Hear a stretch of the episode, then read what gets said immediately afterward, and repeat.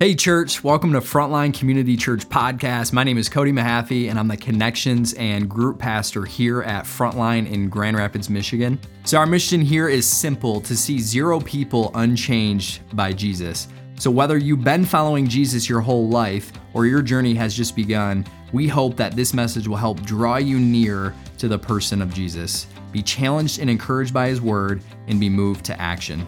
We hope these next few moments are a blessing to you and equip you to see who God really is and who you really are in Him.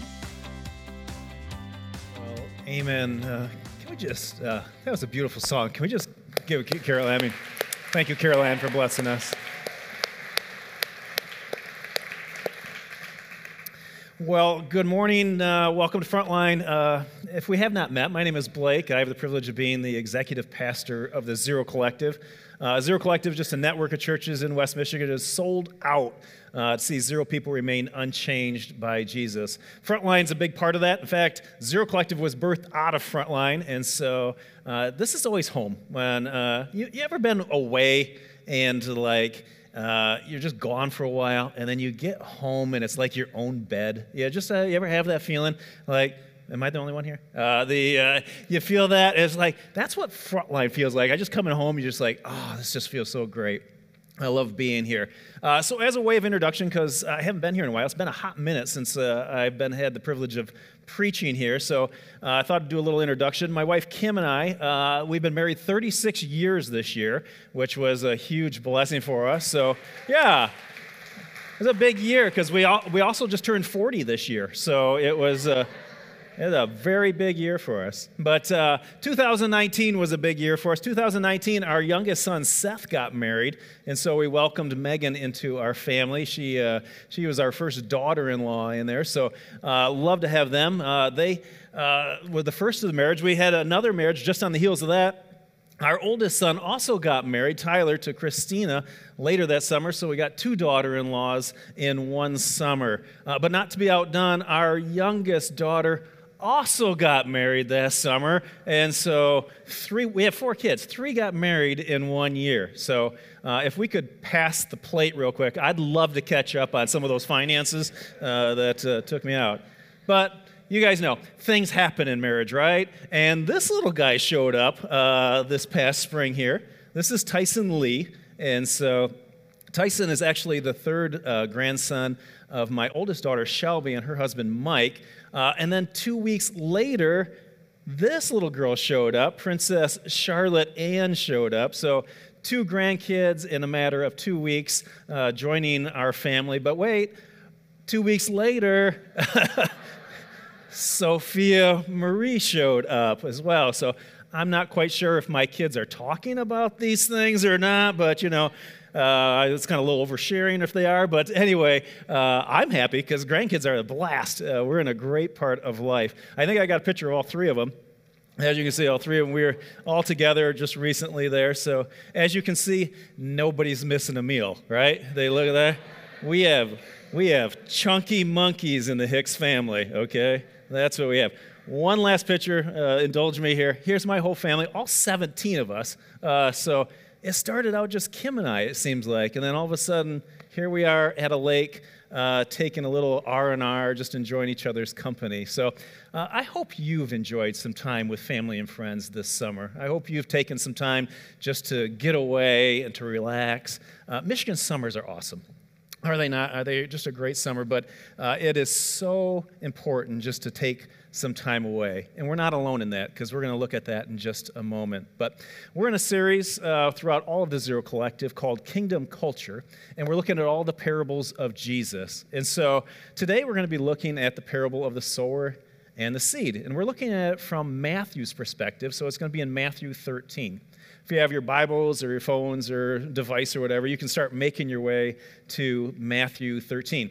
This, guy, uh, this story is actually found in three of the four Gospels, so if three guys thought it was important to write down, I think it's important for us to kind of take a look at it as well.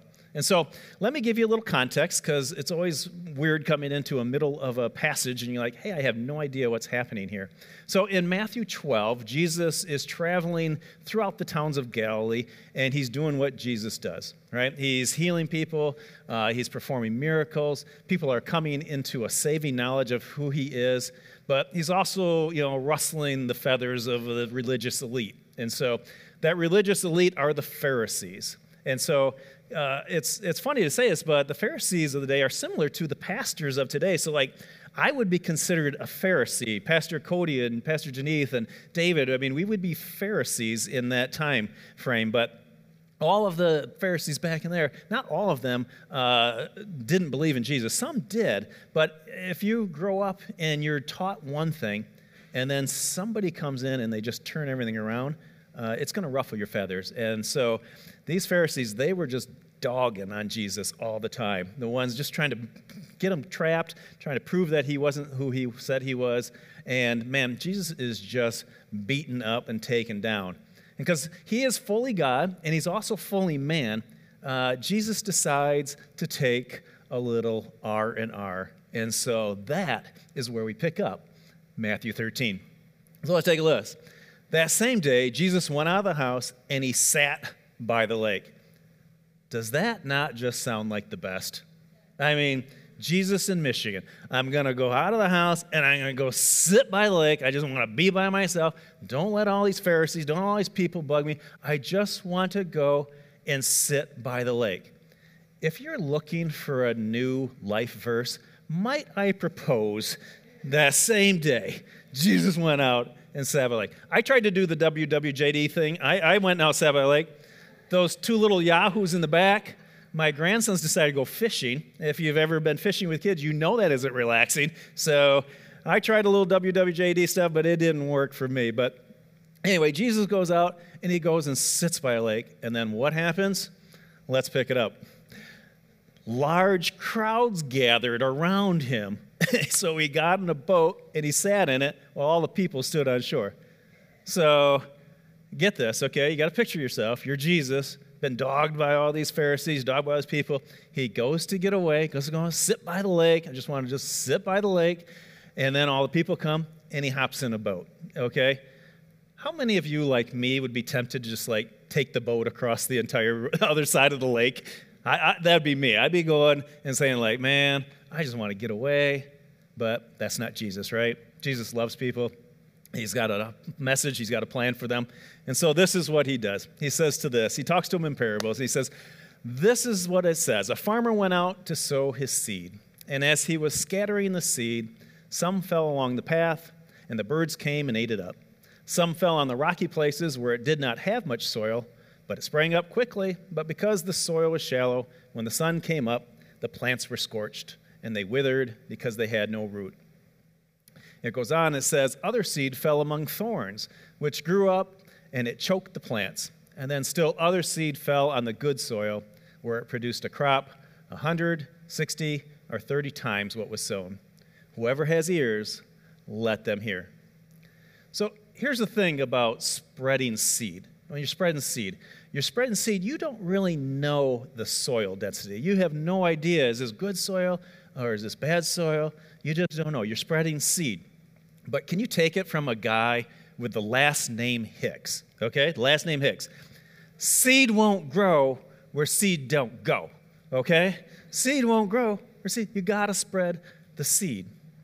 Jesus is telling this parable to the disciples, and he's bringing it home to them. They grew up in an agricultural society at this time in history, and they would be very, very familiar, the people and the disciples, of a sower sowing seed, a farmer sowing seed. In fact, many of the roads that travel between Jerusalem and Galilee, all along uh, in the Jordan Valley there, those roads are all crooked. And why are they crooked? They're crooked because they go around people's fields. So they would see sowers sowing seed. Now, in those days, it was typical to see them. A, a sower would have on like a leather satchel and have a hand, or a, a, put his hand in there. He'd grab a thing of seeds and he'd just start chucking it, okay? didn't know. We didn't have any John Deere tractor measuring soil density. He didn't have all the technology that we had today. But He just threw seed, and he threw seed. And the people of this time, they knew what a sower was. If you've ever been to Israel, if you've ever been to the Jordan Valley, you'll know this that literally anything can grow there. I mean, they've got banana plantations, they've got fruit farms, they've got cotton fields, you name it, it grows in the Jordan Valley. And so this is prime, prime soil. And Jesus is telling this parable to these people and telling them to the disciples and saying, like, the sower went out to seed, to sow seed. And they're all listening because they know what a sower is. But here's what Jesus doesn't do He doesn't qualify who the sower is. We don't know anything about this farmer. We don't know anything about this sower of seed. He could be a great sower. He could be a terrible sower. He could be a so so sower. But he's a sower of seed. It took some of you a little longer on that one, okay? First service got a little quicker. He's a sower of seed. That's what he is. But here's the truth. Here's the truth. Seed won't grow where seed don't go. So Jesus brings it home. He talks to them. The disciples are listening to this just like you and I. And he says this to the disciples. He's, the disciples come up to them, come up to Jesus, and they ask Jesus this question. And it's a question, it's a fair question for all of us to ask. They says, Why, why do you talk in parables? Why do you tell these funny little stories?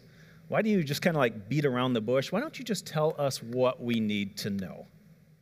Instead, you tell these stories and we're left confused. And, and Jesus, being Jesus, Jesus says this to him. He says, he says, um, he says, well, there's a lot of people who have ears who never hear, and a lot of people who have eyes who simply don't see. And then Jesus quotes this random passage uh, from Isaiah 6 about the knowledge and secrets of heaven. Now, I don't know if I, about you or about me, but uh, if, I'm, if I'm a disciple, if I'm listening to that, I just ask Jesus a pretty simple question like, hey, why do you tell these stories? Why, why don't you just tell us what it is? And Jesus gives this weird explanation like that.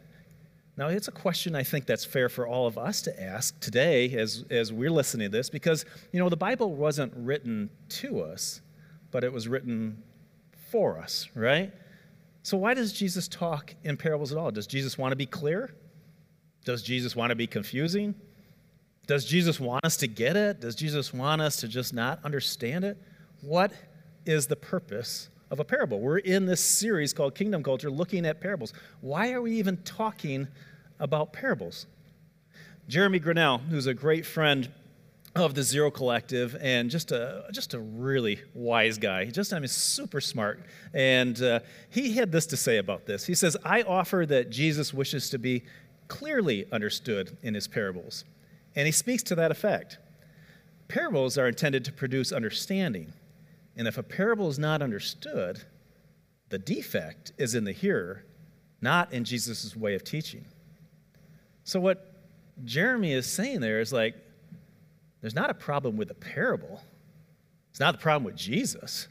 Problem is with us. It's problem with the disciples. Are we willing to listen? Do we want to dig deep? Because here's, here's the truth. If we're honest with ourselves, and if the disciples were honest with themselves at that point, Aren't we always just looking for the easy way? Don't we want just the smooth path?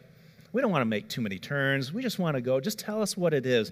Don't make us think too hard. It's a Sunday for crying out loud. Don't make us work too hard for this, Blake. Come on. We just want to know it.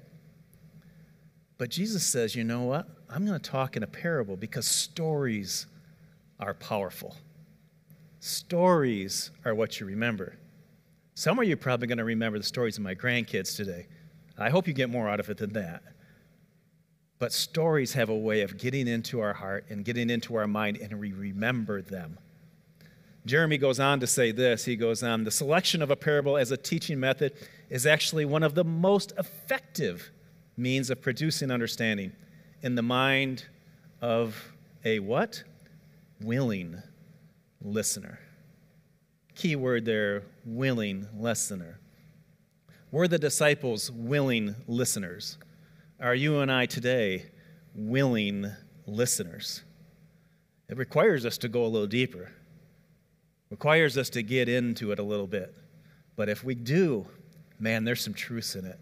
There's some truths in it. Jesus, he goes on to talk to the disciples and he says to this, he says, he says, "Blessed are you because you see, and blessed are you because you have ears and you hear. Truly, I say to you that many prophets and righteous men desired to see what you see, and they didn't see it, and to hear what you hear, but they didn't hear it. So it's at this moment that the truth of this parable is realized. Again, this parable wasn't written to us, but it was written for us. Who was it written to? I would contend it was written to the disciples. I would contend that Jesus is talking strictly to the disciples. The crowd's there on the shore listening. But Jesus says, Blessed are you guys, because you get to see. Blessed are you guys, because you get to hear. And there's going to come a time, and Jesus is going to explain the parable to them in just a little while. But blessed are you guys, because lots of people, lots of prophets of old, everybody wanted to know this. But you guys, you get to be in my presence. You get to understand what I am saying. You get to do life with me, Jesus says. And if we're any followers of Jesus in this room, we get to follow along with this parable and learn some truths about it as well. Because seed won't grow where seed don't go. Seed won't grow where seed don't go. So, there's three different aspects of this parable, and I want to go over each one of them real quick here. Uh, we have three po- components. They start with S, so that'll be easy for us to remember. We've got the sower, we've got the seed, and we've got the soil, right? So in this parable, we have the sower. Who's the sower in this? The sower is the people who understand God's word. If you today, if you're a follower of Jesus, if you claim to be a Christian, if you aspire and live a life following Jesus, you, my friend, are a sower. Now, you may be a great sower.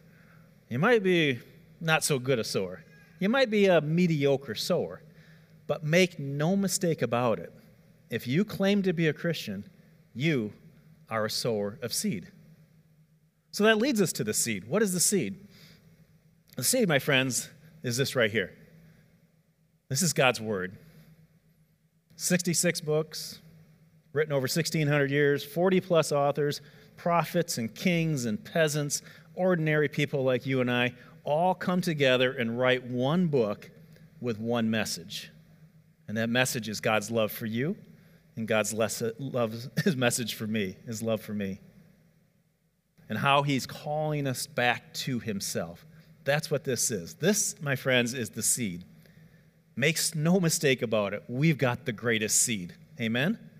This is the greatest seed. It's a hybrid seed. There's no fault in the seed. Sower, eh.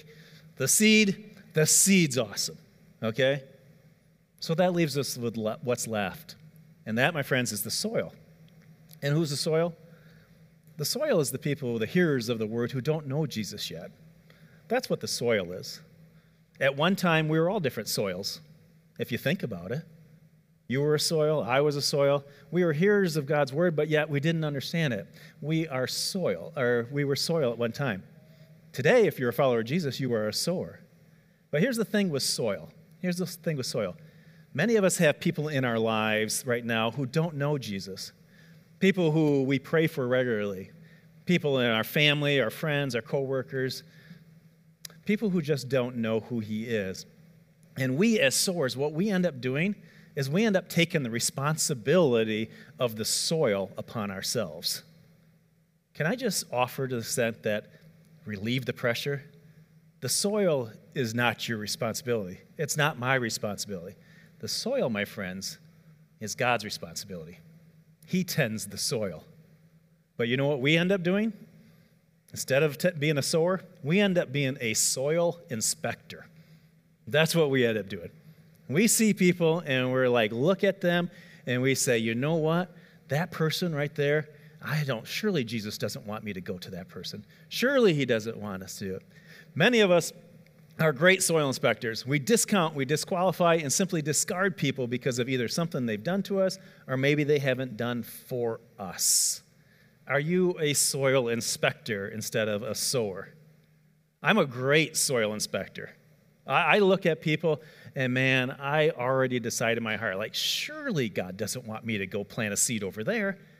I mean, that's some rocky soil. There's no way God wants me to go over there. Are you a soil inspector like I am?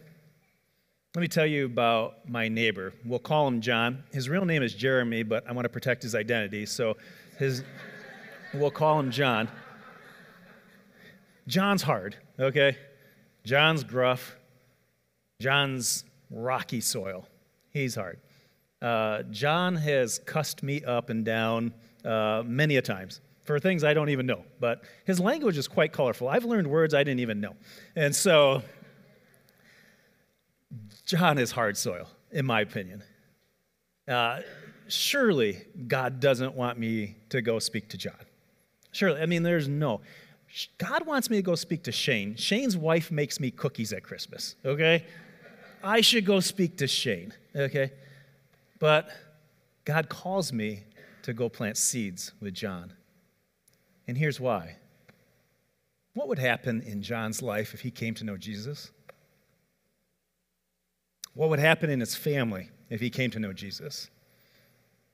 What would happen in his work environment if he came to know Jesus? And bringing it home to me, what would happen in our neighborhood if John came to know Jesus? I'm a great soil inspector. I discount and disqualify people all the time.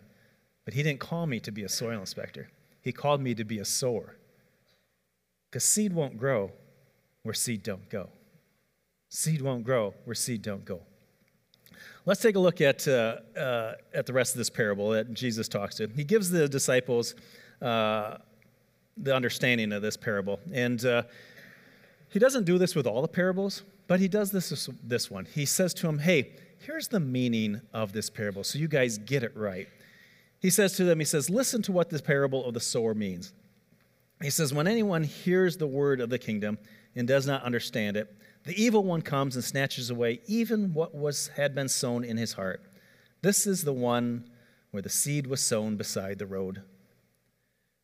He's telling the disciples and he's telling you and I today that, you know, there's going to be rocky soil out there. There's going to be times where you're sowing seed and you know what? You don't think that it's ever going to germinate. You don't think that anything's going to happen with it. It's just throwing seeds on rocks and nothing really grows on the rocks. But he says, you know what? Don't give up throwing the seed. Don't give up sowing the seed because you know what? Maybe, just maybe, something might happen on that. My neighbor John, I'm just praying that, that maybe, just maybe, one of those seeds hits. Maybe just one of them catches. We'll never know. But Jesus tells us today, He says, you know what? Don't give up. You, you, my friend, are a sower of seed. Let's go on to the second soil. The second soil, I call this the shallow soil. Uh, the seed falling on the rocky ground refers to someone who hears the word and at once receives it with joy. But since they have no root, they only last a short time. And when trouble or persecution comes before, because of the word, they quickly fall away. Uh, I call these people the wow people, okay? Maybe you know some wow people. Maybe you are a wow person. And you're saying, what is a wow person, Blake? Here's a wow person. A, a wow person has that moment with Jesus where they come to know and understand him and they put their trust in him. And things turn around in their life. I mean, you see it as a pastor. I've seen that happen to people. And all of a sudden they catch fire and you're thinking like, "Oh man, this is awesome. This is great." And then all of a sudden, all of a sudden something happens and they fall away they fall away. And as a pastor, can I just tell you, that's pretty disappointing. That's hard. That's hard to see people like that. I have a hard time being cynical sometimes uh, when I see a baptism service, maybe at Frontline or at one of our other Zero Collective churches, and I see somebody go in and come out of the water, and I'm thinking, like, I'm, i want to celebrate. I'm thinking, like, this is awesome. Your life is being changed. I have high hopes. But there's just that little voice in the back of my head, that cynical voice that's going, like, I wonder if they'll last. I wonder if they'll be here six months from now. I wonder if they'll be here a year from now. And not that they have to be within that church, but I wonder if they're following Jesus in that time. Those are some of, some of my disappointments. I, I, I remember going to our senior pastor, Brian, and I said to him, he's been in ministry much longer than I have. And I remember talking to him, and I said, Brian, you know, how do you, how do you love these wow people? How do you, how do you get through that. I mean, it hurts sometimes when you see people just dig in and then they just fall away. And I'll never forget, he says, You know, Blake, it's your responsibility to love them whether they're here or whether they're not. And whether they stay or whether they leave because of something you said or something you did or something that the church did, that is not your responsibility. Your responsibility is to love them when they're here. And I thought about that answer and I thought, that answer stinks. That's a really stupid answer. I mean, like, really, I mean, can't we just burn them on social media? That would be a lot easier. That's kind of what I want to do. I just want to stick it to them. You know, I invested this time in you, and then, like, this, nothing happened. But you know, Brian's right. Because there's times when we've all had a wow moment maybe in our life. And did Jesus give up on us? Did other people give up on us? He just says, keep sowing seed, keep sowing seed. Because seed won't grow where seed don't go. And you, my friends, and I, we're sowers of seed. Let's go on to the third one. The next soil. The third soil, I call this the fruitless soil. The seed falling among the thorns refers to someone who hears the word, but the worries of this life and the deceitfulness of wealth choke out the word, making it unfruitful. Uh, let me suggest to you in the first two examples that we looked at here with the rocky soil and the shallow soil, uh, we really didn't have a plant. Okay, in the rocky soil, we had no germination. There's really no plant there. In, in, the, uh, in the shallow soil, we had a plant, but it just kind of like up and down, so we really didn't have any roots. This soil, this soil, man, we got a plant, okay? But we got a problem as well because the plant's not doing anything. And what are plants supposed to do? supposed to produce something, right? Something produce a flower, produce some fruit. That's what a plant is supposed to do. But we've got a plant that just does nothing. Now, I'm a little afraid to say this because I'm going to offend some of you today. But sometimes it's okay to be offended in church a little bit. I'm going to say that in a majority of our churches today, this is the kind of soil that's represented the most.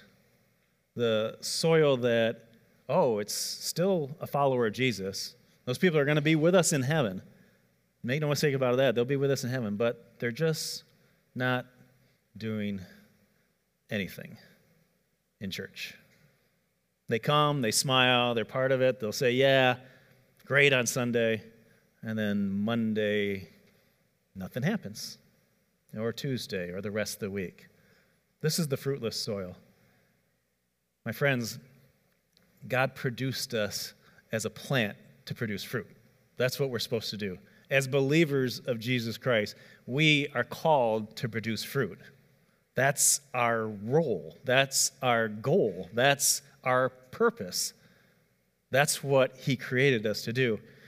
Jesus says in there, He says, No good tree bears bad fruit, nor does a bad tree bear good fruit. Jesus says, I've made you so that you would come and that you would bear fruit. I didn't make you so that you would come and just sit and be a plant in the side of the house there, just this green plant that does nothing. I made you so that you would produce fruit. We're sowers of seed. That's who we are. God called us to sow seed. And when seed hits, and man, when it hits and it produces a plant, and that plant produces fruit, oh my goodness. That, my friends, that is some great stuff. And that's where we get to the last one here. We get to the last, the good soil. The seed falling on the good soil refers to someone who hears the word and they understand it. This, this is the one who produces a crop yielding 100 or 60 or 30 times what was sown. You know people who are fruit producers, I'm sure. You've seen them in church and you're like, man, those are some awesome people. People that just aren't just sitting here, just coming on a Sunday morning, just producing no fruit, but there's people who have got the vision, who have caught it, and know their purpose and are producing fruit. That is the goal. When we hear this parable, the first thing that, as we look at uh, these four soils, first thing that comes to mind is to self identify and going, like, I wonder which one I am right? I wonder which one. I am. am I the rocky soil? Am I the shallow soil? Am I the fruitless soil? Or, man, am I the good soil? Can I just tell you that throughout my life, uh, I've been represented in each soil. There were times, man, I was the rocky soil. I mean, I was the rocky soil. I'm sure people were planting seeds in my life, and I didn't want anything to do with it. And they probably thought, man, that's just a waste. That's just a waste. That's a waste. But maybe it wasn't. There was a time when I accepted Jesus, and man, I got caught into it. Man, I was on fire. Things were just going great. And then something happened in our church. And I says, man, if that's how the church treats people, I don't want anything of that. So I was the shallow soil in that respect. And I'm ashamed to tell you how many years I came to church and I didn't do anything. I just came. I was fruitless soil. But then there was a time when things caught. When all of a sudden it just kicked in and it realized I'm supposed to produce fruit. That's what God made me for. I think back in my own life, I go back to one of my earliest memories. I was in first grade, uh, and I wasn't the easiest of kids, okay? I was not the easiest of kids. And this will show my age a little bit, but I was in first grade in a public school, and I remember the teacher holding onto my arm and holding me after class. And I thought I was in trouble because a lot of times I was, okay? I thought I was in trouble. But she took my arm and took me to her desk, and she sat me down and she prayed for me.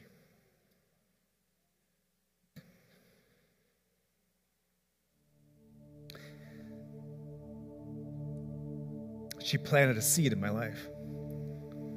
Fast forward to uh, fifth grade.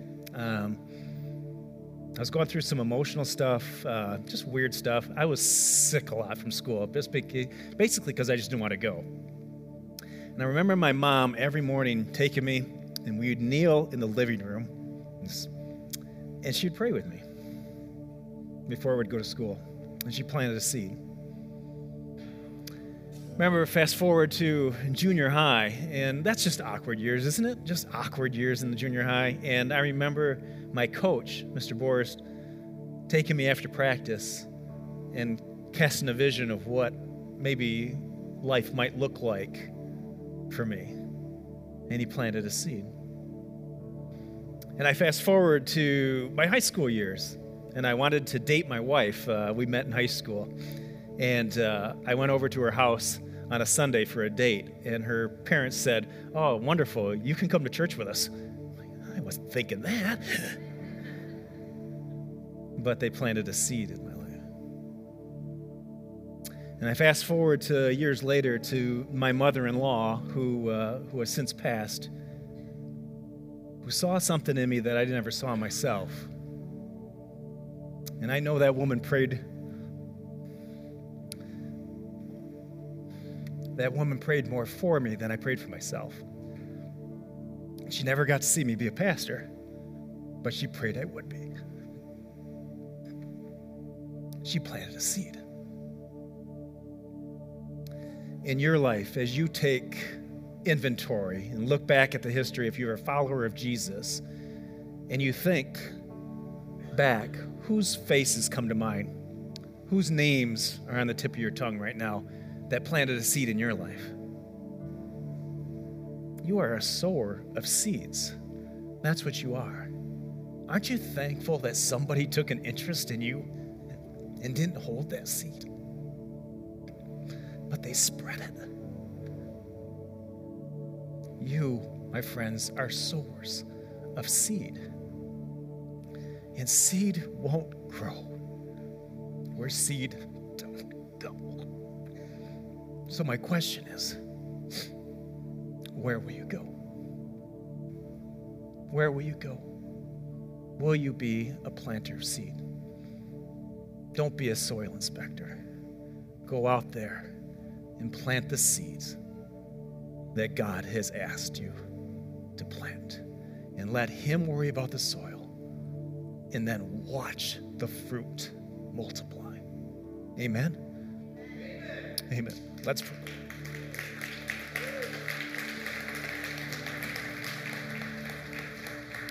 Heavenly Father, Lord, thank you for who you are. Thank you that you are a God who doesn't give up on all of us. That you are a God who continually seeks after us. And you are the great farmer, Lord. You call people to yourself. We get to be part of that. So thank you for that privilege of being part of that. Lord, we don't want to be just fruitless soil. We want to be sowers, sowers of seed that you have called us to be. Help us, Lord, to sow your seed well. There's nothing to be ashamed of of your seed. It is the best seed.